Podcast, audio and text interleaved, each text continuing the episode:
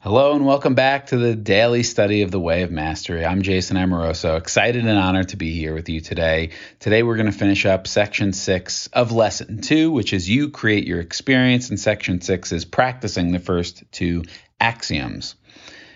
And Jeshua says, we're paragraph six and seven.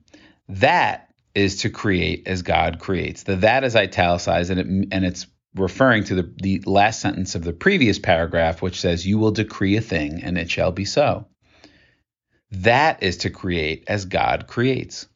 For while he marvels at you, he knows perfectly well that your creation was not a miracle. It was very deliberate, born from the pure radiance of love. God does not sit on his throne and say, I wonder if I'm worthy to create my children. I wonder if I'm worthy to express myself through the divine spark of consciousness that they are. Never does it enter into the holy mind of God. I wonder if it's okay if I create a solar system. God receives a thought, or a thought emanates within his holy mind. He decrees it, and it is so. And he looks upon all things and says, It is very good. I freaking love this. And again, just if you're joining us mid kind of season, if this is your first episode or two, if you refer back to the um, let me see real quick in my book. If you refer back to the editor's note, Jeshua says that when he says refers to God as a he, it's not talking about gender, it's not talking about man. Jeshua's own language of Aramaic reveals that his own view of the supreme source is more of energy. His word for kingdom is Malkutha, which best translates as queendom.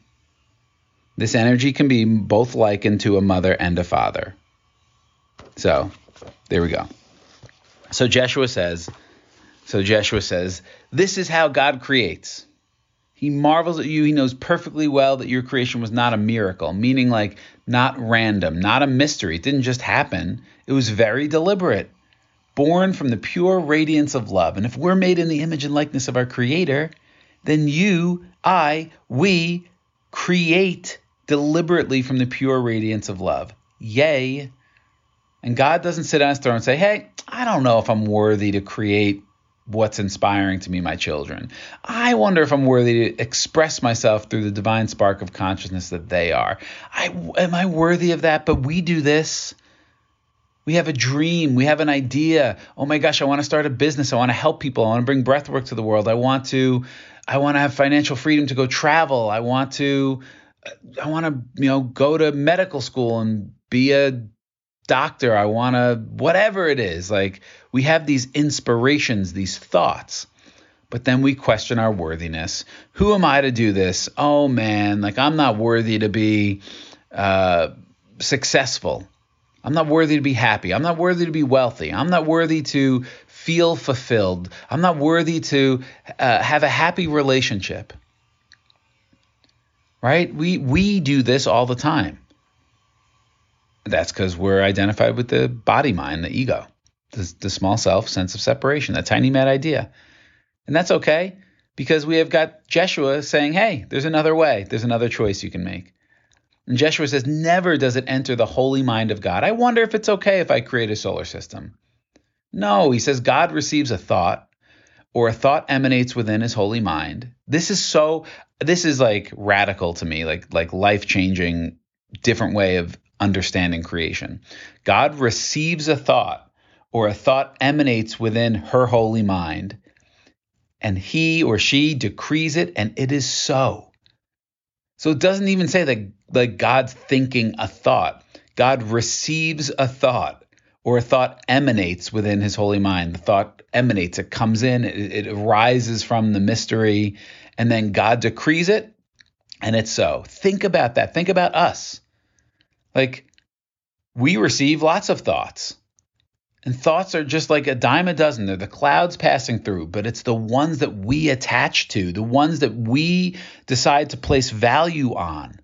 That then, when we place value on a thought and we say, yes, this thought, and a lot of these, again, we are, uh, you know, in our human experience, we're inherited from our culture, from our ancestry, you know, our family, from our parents. But in truth, that's just the vehicle for what we're experiencing them because we're not just a body. Right? So it's it's it's it's beyond the the human experience these thoughts. This is just the effect. The physical is the effect of the thought. So in consciousness we've entertained this thought and then our physical experience just reflects back to us what we're entertaining what we're valuing so at some point we valued the idea of separation. At some point we valued lack and limitation and this idea of unworthiness. And so then we started to experience it. So God receives a thought and then decrees it. Ooh, I like this thought. I want to create a solar system. There we go. I just was inspired. All right, done. And then he says, It's perfect. It's good. It's very good. Can we, are, like, are you willing to open up to this idea that you can create as God creates? I, I am. I mean, that's why we're studying this. That's why we're learning this from Jeshua. But how amazing is that? We have a thought. We're like, huh, I'm inspired by that thought. I like this idea of creating a business that can help people from all over the world. I'm talking about Revelation Breathwork. Uh, a, a, a business and a service that can that can reach almost seven billion people, or however many people have Wi-Fi or internet in the world, and it's a very simple process of breathing, a technique of breathing that helps people get out of their fight or flight nervous system, get out of their thinking, their ego mind thinking, and drop into their body, drop into their soul self, their identification with their soul self, remember who they are, connect with that energy, connect with God energy, which is everywhere all the time anyway. You don't need to do breath work to do for it to be there, but we just get out of our own interference and we can connect to it that way. And we do it together in a community. And we do it in fun ways. We have a disco, you know, we have like EDM nights, and we've got you know series on the chakras, and all kinds of fun ways that we can experience breathwork. Man- money manifestation, um, you know, the four agreements, the artist way, uh, you know, the way of mastery with breathwork. So sacred self care breath work. Like we have so many fun varieties of, of revelation breath work. And that's inspiring. That's a thought.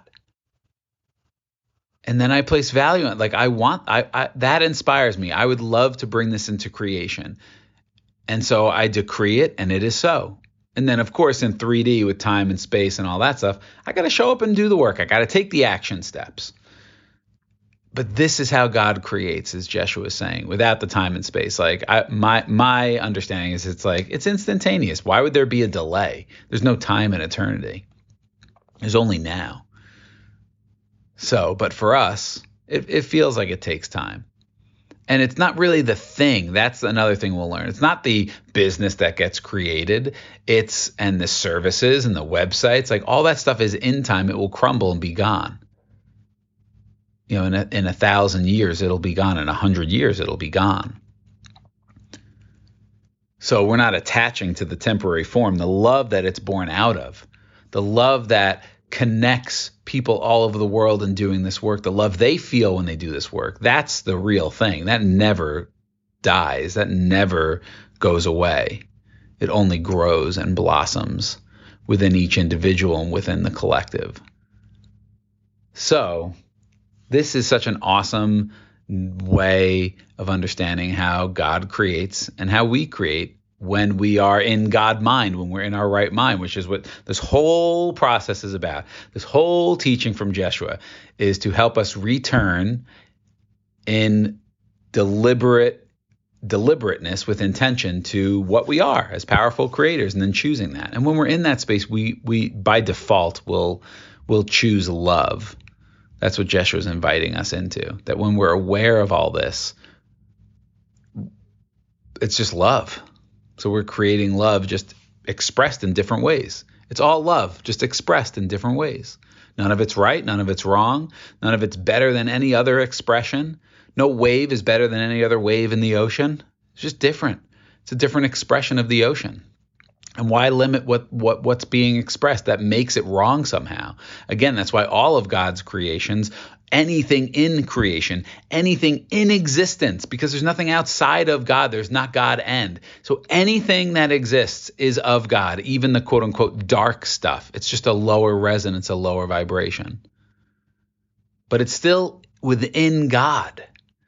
Again, God's not a character in the play, God is the whole thing. And then we, as creations, get to deliberately choose what we experience. And many of us just choose by default. We just kind of give that away. And we don't take responsibility for that choice. And that's what Jeshua is teaching us. So if somebody's doing a bad, dark thing over there, I don't have to participate in that.